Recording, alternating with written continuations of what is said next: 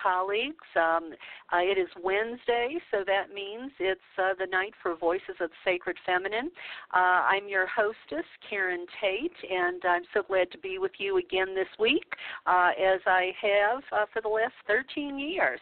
I want to thank uh, those of you who have been with me all this time. Appreciate your listener loyalty, and just say hi to the new folks that uh, I know join, uh, join us uh, every week. Well, um, I sure hope you are enjoying spring. I know I sure am. Uh, it has been a rough winter by uh, Southern California standards. uh, we actually had uh, three feet of snow in, uh, sometime during this winter uh, in the new place where we're living. But uh, things have been beautiful, and uh, we are looking forward to uh, uh, to a great uh, spring, summer, and the rest of the year. And uh, I wish the same for you. Um, now, tonight, uh, I am so glad to have with me uh, DeAnna L'am. Uh, you might recall earlier in the year um, we had some technical difficulties and uh, we needed to reschedule the show. And I want to thank her for being so accommodating and uh, coming back uh, to speak with us tonight um, as we continue our series. We're contributors to the new anthology, Awaken the Feminine, which where these contributors chat with me about their essays essays in um, the new anthology titled Awaken the Feminine. Um, I, and uh, DeAnna uh, L'am is with me. She is a motivational speaker, a workshop leader, womb visionary, and author. And uh, she is going to chat with me about uh, Daughters of the Divine Have We Forgotten to Grow Up? Uh, that was uh, her essay in the anthology. Uh, we'll distinguish between personal empowerment and being in service, how we might visualize and manifest a world where the divine feminine and masculine were in balance, and how this awakening to her as deity archetype and ideal uh, could very well save our world. So, uh, DeAnna, thank you uh, again uh, for being with me tonight. I appreciate your patience and uh, and calling back to talk about this important topic. Thank you for having me. No problem. I think that we need to team up and to wait and accommodate the weather as we accommodate the elements and bring our message when we can in between the raindrops. that that is such a positive attitude. Uh, I sure appreciate uh, that, DeAnna. And uh, you know, there, right there, is a perfect example of uh, you know your personal empowerment and uh, wonderful female leadership. Um, you know, sometimes that means uh, you know making lemonade of lemons, doesn't it? Yes, yes, indeed. And I think that this is part of our power as women because we need to use our creativity to navigate different terrains, especially as women, because we are not linear, we're cyclical. So this brings the creativity of accommodating various terrains or through the months and over the years. You know, I think that's uh, that's a very good point and a very astute way of looking at things, and um, uh, you know, maybe just another little clue about how life could be better if we sort of shook mm-hmm. off what we consider as normal and uh, you know we rethink uh, better ways of being in the world. I mean you yourself you know we uh, you call yourself we call you um, a womb visionary. Uh, you know you've been a trailblazer uh, you know trying to define uh, you know the last missing pieces in women's psyches today. Um, why don't you talk a little bit more about that? Because uh, i think just that little tidbit you threw out shows, um, you know, just how uh, you know beyond the curve you are. Thank you. Um, well, I am. Uh, it's a you know a long. It can be a long answer. So what I would like to say in the, this moment is that some 30 years ago, I started a journey of personal empowerment around my menstrual cycle, which was playing havoc with me. I was very much a basket case once a month, while the rest three weeks of the month everything was going well. And those 30 years ago, no one talked about menstruation. It was a taboo to even mention the conversation, the word in a polite conversation in in a company. And since then, you know, we have gone a long way, and the Red Tent was um, written, and the movement is, was is established around the world of Red Tents, and um, even Newsweek had, you know, tampons on its front cover. So it's not such a hush hush anymore. There is a long way to go, but it became part of consciousness of, if not the mainstream, at least the, you know, close to it. And here we are, 30 years later, and I'm talking about menopause because I have crossed that gateway a few years ago, and I'm feeling back again where I was 30 years ago. Now no one says the word menopause, and now we're having to be on the leading edge again, reclaiming menopause as a spiritual path and rite of passage for ourselves as women in the same way that we continue to do for many decades now in around menstruation. You know, um, it it does seem like we have to rethink and reclaim everything, doesn't it? I mean, uh, we really just do need to get our pink-handled machetes out and blaze a new trail and um, create a new world in every uh, aspect.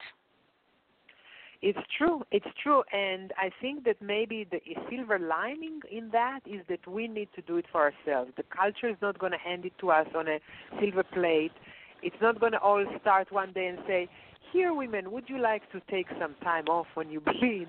It's going to be us blazing the trail, like you said, and and I see that it is a challenging path, but I see it as a silver lining as well because it's in our hands. No one's going to hand it to us but we can blaze the, blaze the trail ourselves. Yeah, um, and that you know that that point you make, you know, the phrase you're using, nobody is going to hand it to us. Um, I think that is so important because you know, as long as I can remember, for the last 30 years I've been at this, uh, at different points of my journey.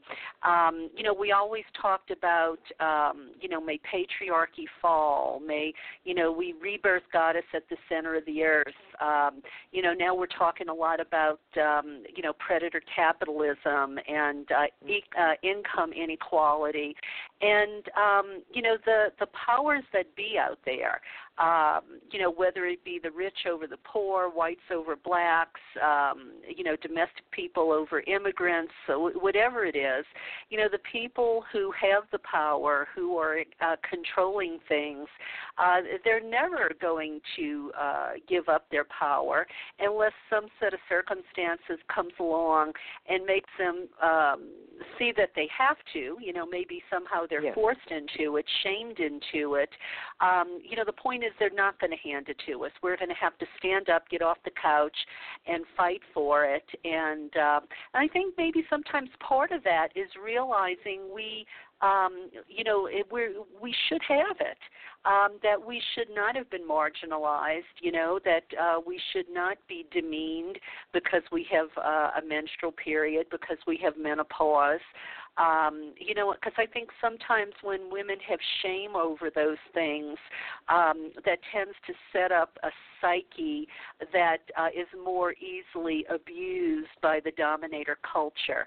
Uh, I, I don't know. Am I getting too heavy into this, uh, DeAnna? No, no. I think you're absolutely right, and I would say furthermore in the the vein of of your your uh, direction is that menstruation self shaming and menopause self shaming are the two areas in our lives as women where we have taken on for generations the cultural taboos and shaming and we have internalized them and we are colluding with them.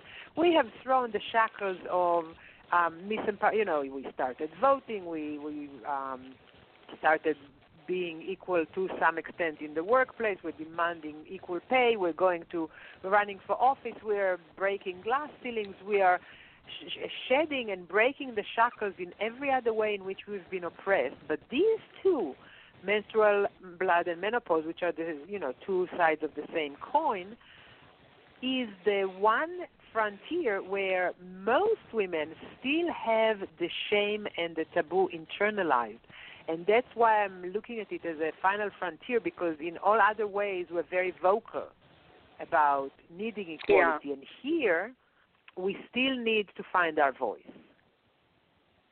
Well, and if I could add a third leg to that stool, you know, I think it's a three leg stool. It's not just menopause, yeah. it's not just menstruation. I think it's sacred sexuality too. I think women mm. carry around a lot of guilt and shame around sex as well. Thank yeah. you, religion. And um I, yeah. I think that also leads to um, you know the you know the more being more likely to allow ourselves to be um, um, what do you call it um, uh, oh the words the words escaping me for the moment you know you know we we become um, sex objects and yeah. uh, you know rather than have respect for ourselves you know and um uh, and you know, and I've recently learned myself that if um, if for some reason you know you have shame or you have guilt, um, you know you're you are uh, primed for uh, you know for being abused. I mean, it's it's it's all connected, and yeah. um, you know I, I think that's something we need to talk about. I agree. I agree, and I'm glad that you added that third stool uh, leg on the stool and what I would like to say to that is that menstruation, menopause, and sexuality all relate to the area in our in our body that is the opposite of the cerebral mind. It's the opposite end. It's not the top of our head. It's not our cognitive, rational, uh, dissecting mind. It is our depths of intuition. It is our depths of cyclicity. It is our depths of being guided from within through our menstrual cycle, through our sexuality, through our menopause. So it's no wonder that it is what was squashed and, and squelched by, by the culture that wanted to idolize the thinking mind. Well, and and you think about it too. If you know you've grown up uh, your entire life where you had to feel shame or guilt about your natural bodily functions, um, that's pretty messed up. And I think yeah. it's hard to overcome that sometimes. Yes, yes. It's hard because I'm going back to the point of we have internalized it. You know, if someone were to yes. come to you uh, and say, "Shame on you, you have blonde hair," Shame on you, you are five foot three. You look at them and you think, what's the shame in that? So there is no shame in that. But in that respect, in reg- regards to our uh, menstruation and our sexuality and our menopause, we internalized it, and we ourselves now, a lot of women still believe that there is something wrong with it, that it is gross, that it is yuck, that it is taboo. So we have no clue of its real power, and we have bought into the cultural story, and that's the painful part. Right. Well, I know one of the ways, um, you know, one of the groups I used to work with uh, tried to, uh, and I think it did, you know, helped overcome that uh, the taboo, especially about our sacred blood, is we would use the sacred blood in ritual. We would anoint the foreheads of goddesses with it. Um, you know, we would anoint candles with it, and you know, it starts to shift your perception. Um, you know, when you're using uh, what came from your body, um, you know, as a you know, as a sacred sacred object in in a sense. And not only that it came from your body, but it is a potent life giving tissue. So the inner lining of our womb, when we start growing it in anticipation in our body, anticipating uh, conception, growing this inner lining, which if and when we conceive, that inner lining is the same one that will stay in our uterus, in our womb, for nine months and will feed and nourish the baby. It's full of blood vessels and nutrients to feed the baby for nine months. So, this very same tissue, this very same membrane, as soon as we don't conceive, and most of our lives we're not pregnant, we shed it, and that same membrane that would be such life giving, and no one in their right mind would ever think of chastising it in the belly of a pregnant woman, if we just shed it without pregnancy, all of a sudden there is a huge cultural taboo around it, and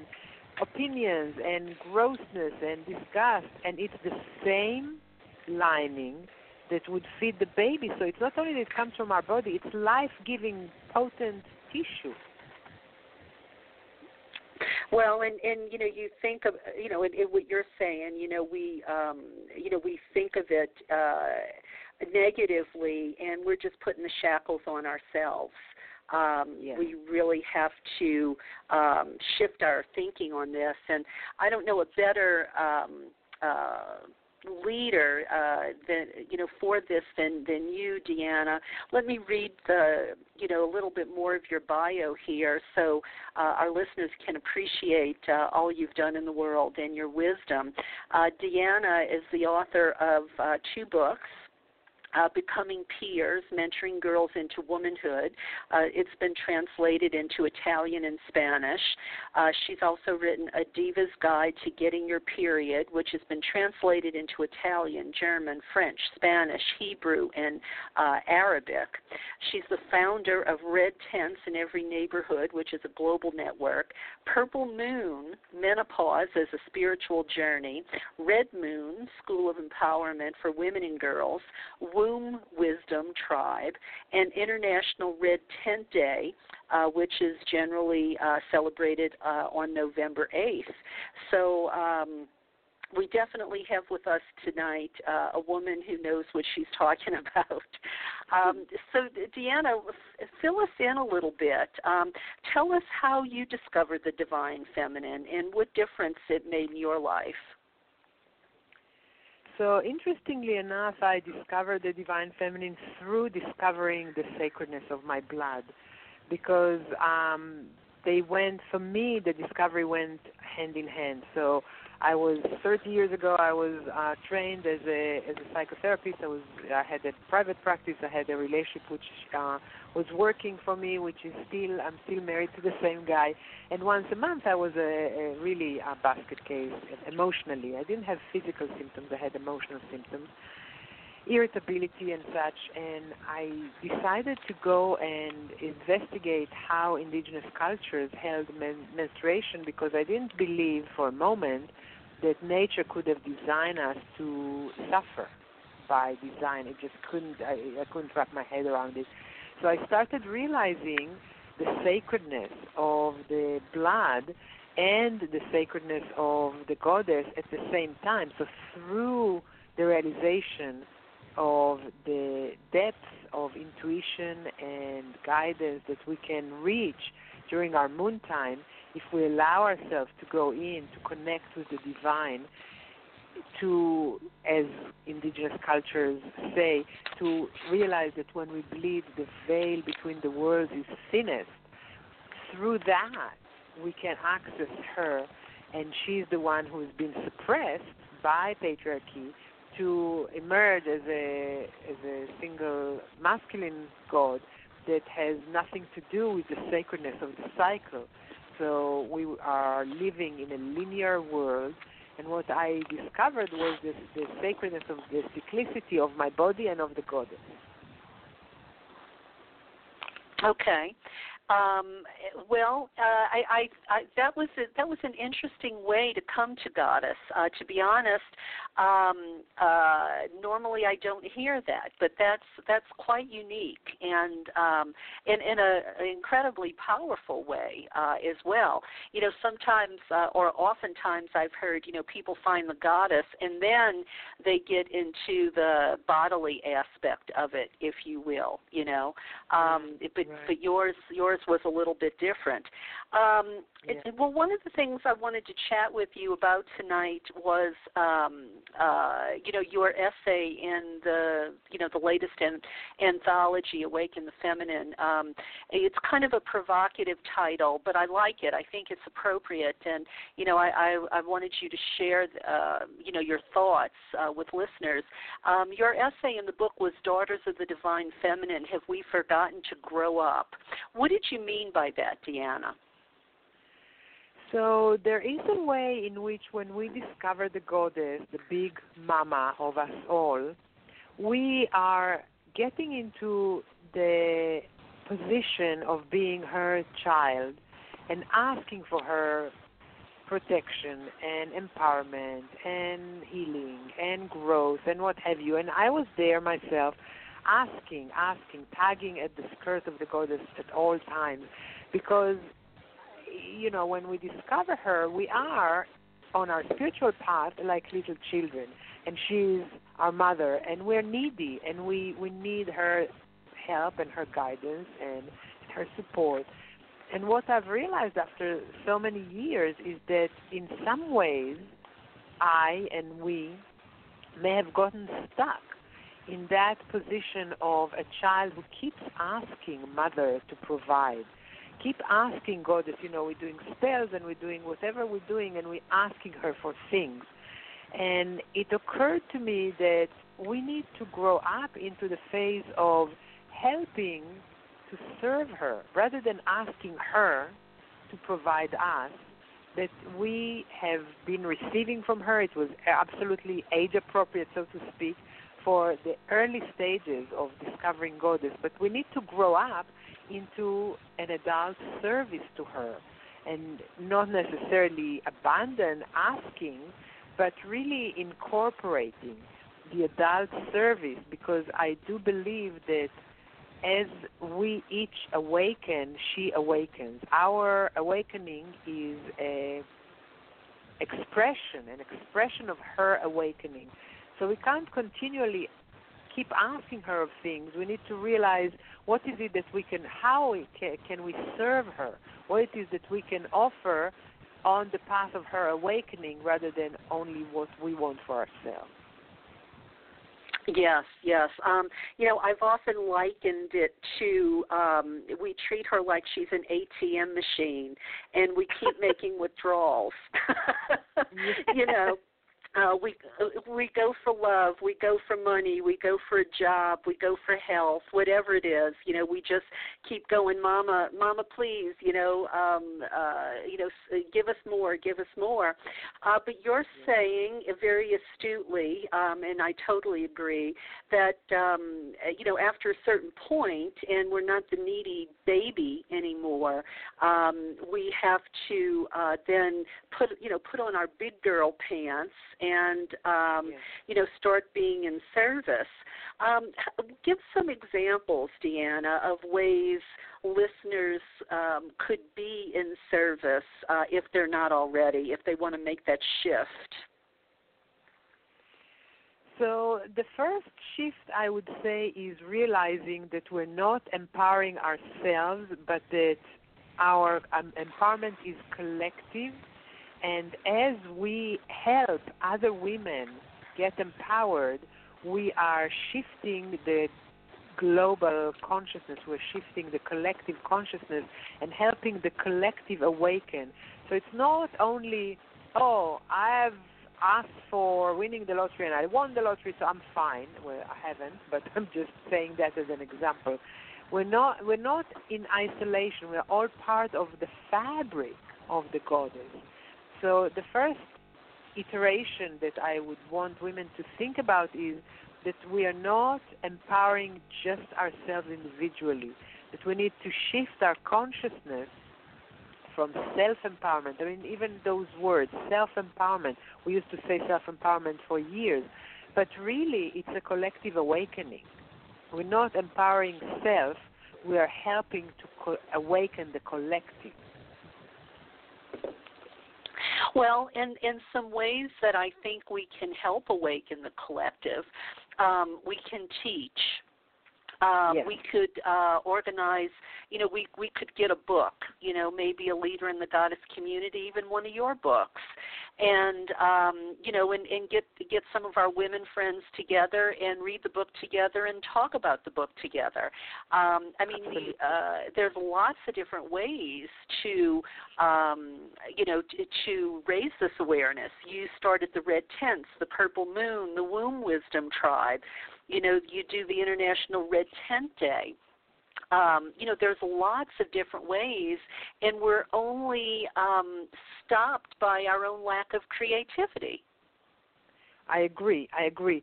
So absolutely, by getting together and sharing what you know and what you have learned with other one other woman, one other women, or may, many, um, that's definitely one way. I want to point out another way, which is how we raise our daughter and how we raise our son. So we have an Mm. opportunity for those of us who are mothers, yeah, biological mothers, stepmothers, teachers, aunts, you know, any capacity of having a girl or a boy in our lives. We have an opportunity to help awaken that consciousness in the girls we raise to be raised empowered to stop the chain of pain, if you like, stop the legacy of um, self shaming and guilt that has been perpetuated for generations and offer our girls a different perspective on themselves as women uh, made in the image of the goddess and raise boys that are raised as equal parts to um, all humanity rather than as sons of patriarchy. Right. Um, you know, I, I know you talk about uh, the world would be different when the divine feminine and the divine masculine are in balance, and that starts with um, how those uh, boys and girls are raised by their mothers and their fathers. Um, Yeah. DeAnna, what do you think? Um, I, I mean, you know, we we talk a little bit more, I think, about how to empower girls, but how um, do you have any ideas on how to um, you know, shift um, how boys think, you know, how they're affected by patriarchy. How do we turn them into an embodiment of the divine masculine? Well, that's a very good question. Um, I saw a, a short little video from Scandinavia that was making an experiment with, with boys and girls, and they were putting the girls in a very um, clear disadvantage, and the boys were completely alarmed by it. Why can't she have the chocolate that I have? Why can't she have the treat that I have? I'll share mine with her. So, but just by showing on a on a playground level what patriarchy does to your playmates in your kindergarten group, and we as young children have a strong, strong sense of justice. The boys immediately were incensed by how injustice was just made here. So I would say rather than looking at huge picture with with children, bringing it home. I mean, if you can have something that your brother can't have, would that be fair? If you ca- can have something your sister can't have, would that be fair? So, really learning it in the context of your kindergarten, your class, your family, and then realizing that that's how the world, if it's not fair in your family or in your class, how would it ever be fair in the world? And guess what? The world is following those rules, and we are raising you to change them. Right. Well, and you know, one thing that comes to mind too is, you know, we automatically teach little girls to be nurturers and caretakers, but you know, we don't Yes. teach little boys to do that. Um, and we also, you know, take little boys, I think, away from the mother a little bit sooner, too soon. In fact, you know, I've had psychologists on the show say, and you know, then they're um, more adversely affected by you know hierarchical uh stuff you know that happens Yes. on the playground sort of survival of the fittest stuff and you know and maybe if we just didn't have gender oriented toys you know let the boys and the girls play with the dolls let the boys Yes. and the girls play with the trucks and the cowboys and you know maybe that's you know an oversimplification but um i think if little boys learned nurturing early on and that it was their responsibility as much as it is the girl's job i think that could make a big difference as well I agree, absolutely. That's one one aspect. Another aspect is to continually develop collaborative games.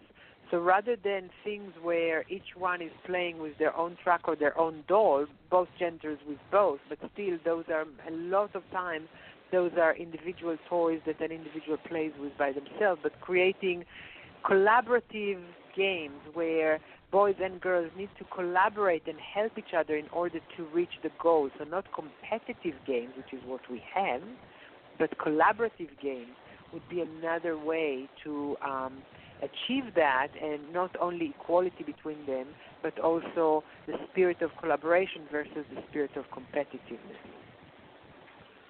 Yeah, and I mean, and it goes without saying, you know, boys would have to be raised to respect women, not see them as sex objects, you know, things um, to serve them um, you know they would have to be um, you know looked at uh, as equals. And w- which makes me think about the divine feminine not so much as deity but more divine feminine uh, as an archetype or um, mm-hmm. uh, values and ideals. And I, I think that's maybe uh, you know some of the aspects that might even be a little bit more important uh, for boys to grasp you know those aspects of the sacred feminine because you know that will shape them into the men that they are going to become. You know uh, if if we um uh you know impress upon them early the importance of the values of the feminine of the values of female role models then you know maybe they don't grow up into these um I mean I hate to say it but you know thugs um, you know, that are going to kick the dog and punch their wife and uh, mm. take, um, you know, uh, health care or, um, uh, you know, something away from, you know, or, or food out of the mouths of children, uh, you know, if, if they mm. grow up and have that power. Yes, yes. Well, you know, in that regard of, of the sacredness of, of our body, I'm always um, loving to revert back to the words yoni and lingam, which are the, the Sanskrit words for vagina and penis. So yoni in Sanskrit, which is the word for our vagina, is sacred space. And lingam, which is the word for penis, means a wand of light. And I always marvel at how differently children's lives are if they are raised to know that they have sacred space and a wand of light between our, their legs, so then the whole picture is, you know, you can't abuse that. It's sacred to begin with just by the sheer words of it. Well, and and not only that, but uh, and you know, just to kind of piggyback on that a little bit, um, you know, you're telling them that they are sacred, and the you know, and everyone else is too, because we've all got one or the other. exactly. Um, you know, so yeah, so I mean that sets the tone for um you know just just uh I, I mean this is common sense stuff but it's but it apparently we have to say it uh because you know we have so many people out there that you know don't look at others in that way. You know they uh maybe they're a different color than them or they have a different god or they speak a different language and uh you know they're devalued. Uh but if we really looked at that and believed it we would you know we would value all of humanity and maybe less likely to drop a bomb on somebody across on the other side of the planet. Yes. Yes. Yes. Absolutely. Absolutely. And that's that's it starts with language because the language shapes our consciousness and the children's consciousness so it's not enough to say your body is sacred, but how you speak about parts of your body, how you speak about your body as a temple is where it starts. Yeah.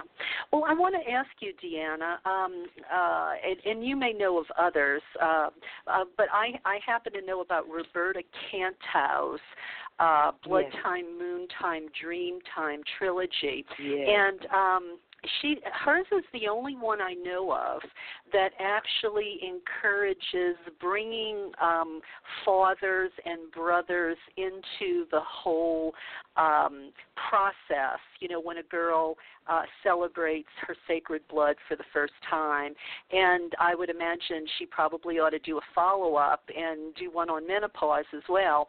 Um, but mm. I, I want to ask you, um, how soon can you bring um, a young girl into a red tent, and do you ever bring young boys?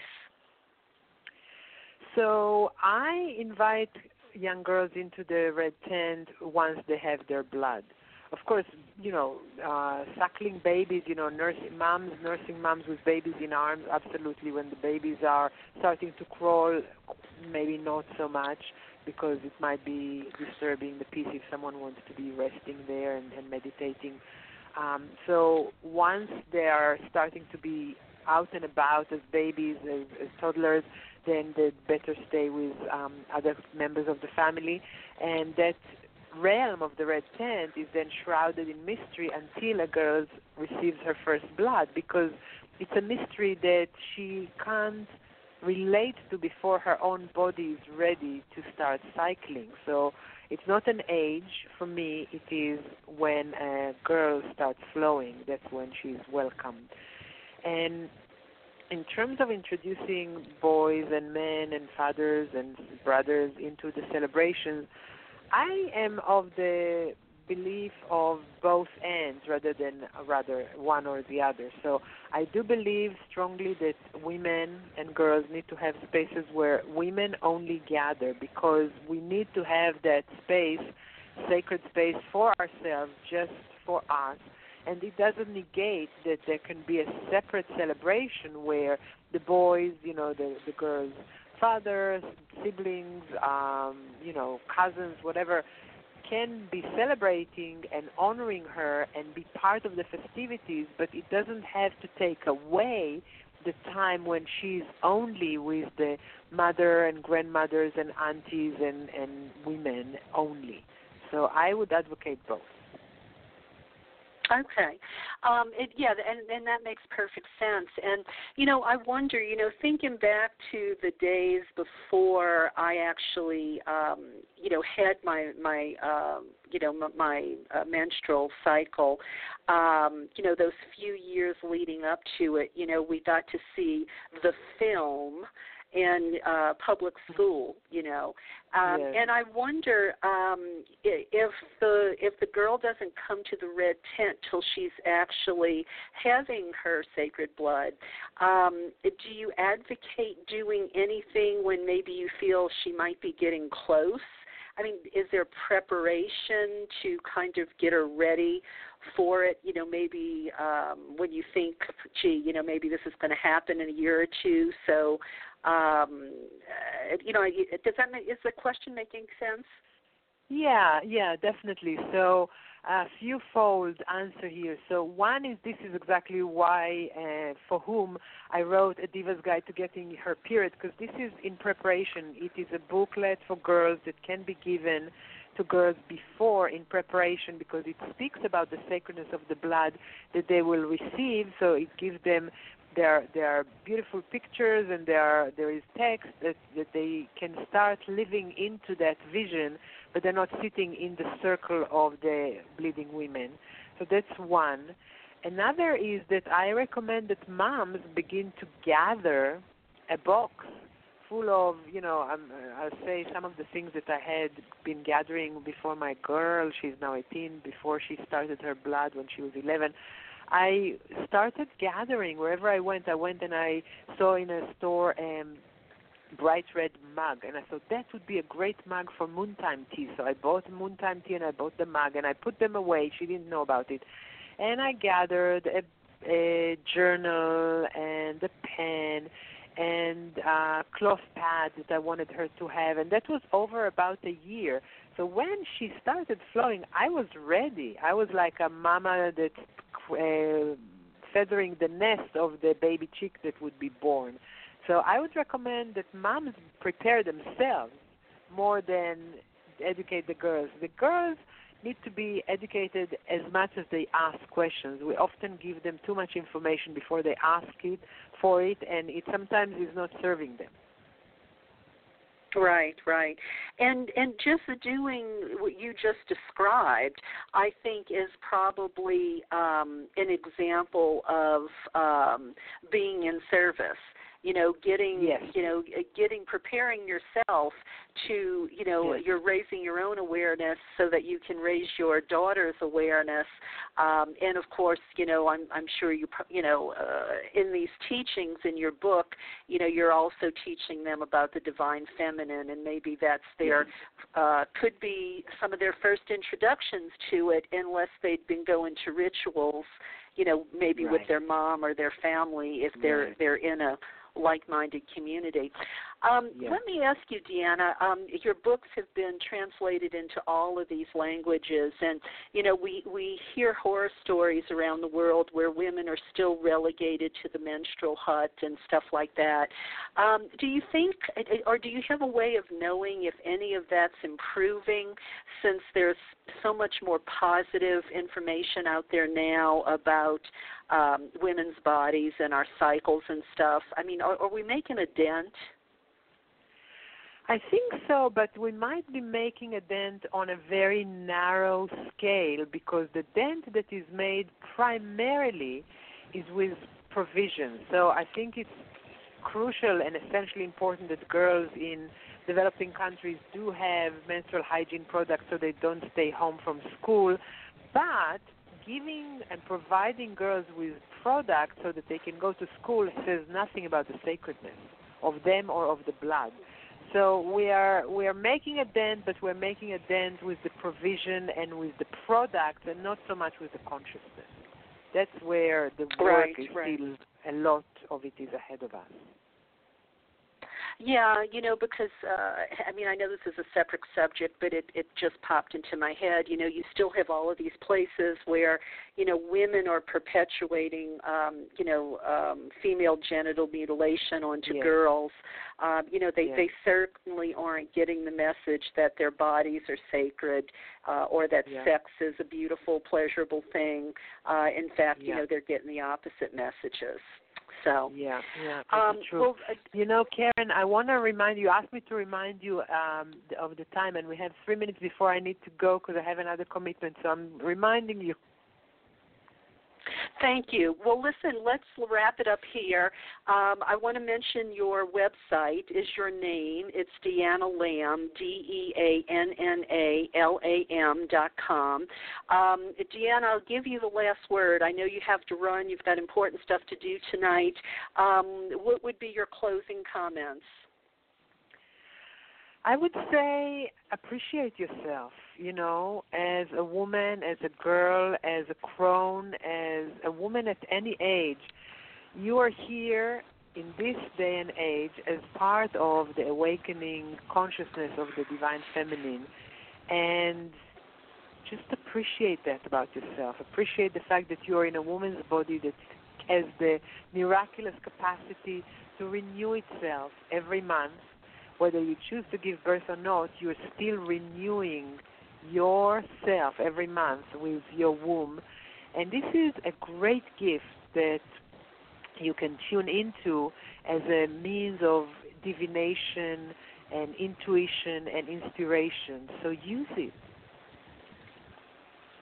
Well, well, thank you, DeAnna. And I want to just say um, I appreciate you. Um, you know, we've known each other for a lot of years. Uh, you were on my show back in the early days, and I'm so glad we've kept in touch. And you've contributed to the anthologies, and I'm just in awe of uh, your work in the world. So, listen, you go do what you got to do. I am going to remind listeners of your books and your website, and uh, I'm sure we will be in touch. I have a great evening, Thank- DeAnna. Thank you for being on the Thank show. Thank you so much. I so much appreciate you, Karen. Thank you. Many blessings. You're welcome. Many blessings to you too. Good night. So, um, we have been listening to DeAnna L'am, a womb visionary, uh, motivational speaker, workshop leader, author, and trailblazer who defined the last missing pieces in women's psyche today, which is harnessing the spiritual forces hidden in both menstruation and menopause. Uh, she's been leading workshops and certifying facilitators nationally, internationally for over 30 years. Uh, her books are Becoming Peers, Mentoring Girls in Womanhood, um, A Diva's Guide to Getting Your Period. Uh, she's the founder of uh, Red Tents in Every Neighborhood, Purple Moon um, uh, for women in menopause, uh, Red Moon School of Empowerment for women and girls. Um, she's also the founder of the Womb Wisdom Tribe and International Red Tent Day. And um, her website is her name, DeAnna L'am, D E A N N A L A M. And I am so glad to have met her all those years ago, and uh, she never ceases to amaze me um, everything she's accomplished. Um, so before we go tonight, um, I would like to uh, say, uh, first of all, that the music I had opening the top of the show was uh, from a group out of Las Vegas called Nomads Land, and uh, I'm sorry, they're called Zingaya. Zingaya is the group, excuse me. Nomads Land was the actual cut uh, you were listening to. Uh, Zingaya is a great group um, uh, out of Las Vegas, as I mentioned, and um, I would encourage you to go hear some of their music uh, online and um, you know maybe get one of their CDs. Um, before I let you go tonight, uh, there's a word from Jo Carson. So please um, uh, stay with me until uh, this is over, and because I have a few more things to say to you when um, um, when Jo is finished telling you about uh, Dancing with Gaia. Most people's psychic experiences are dreaming, and it's thought that it's the pineal gland making this chemical that does it. Now, this was the core finding, the core finding that the pineal gland makes a hallucinogen. We all hallucinate, we all go into a state of consciousness that for me is the collective unconscious. This psychic state is the collective unconscious, which is that consciousness of the planet, what's called the chthonic mind, the mind of the earth. Because all peoples, all races, all tribes from the past right around the world have myths and legends which use symbols and archetypes which are identical. Identical. Every human being experiences this state of consciousness, which is the dream mind. That symbolic, archetypal, exemplified by fairy tales or the creation myths and legends of all the different peoples. The symbols of them are the same, and to me, that is the consciousness of the earth speaking to us.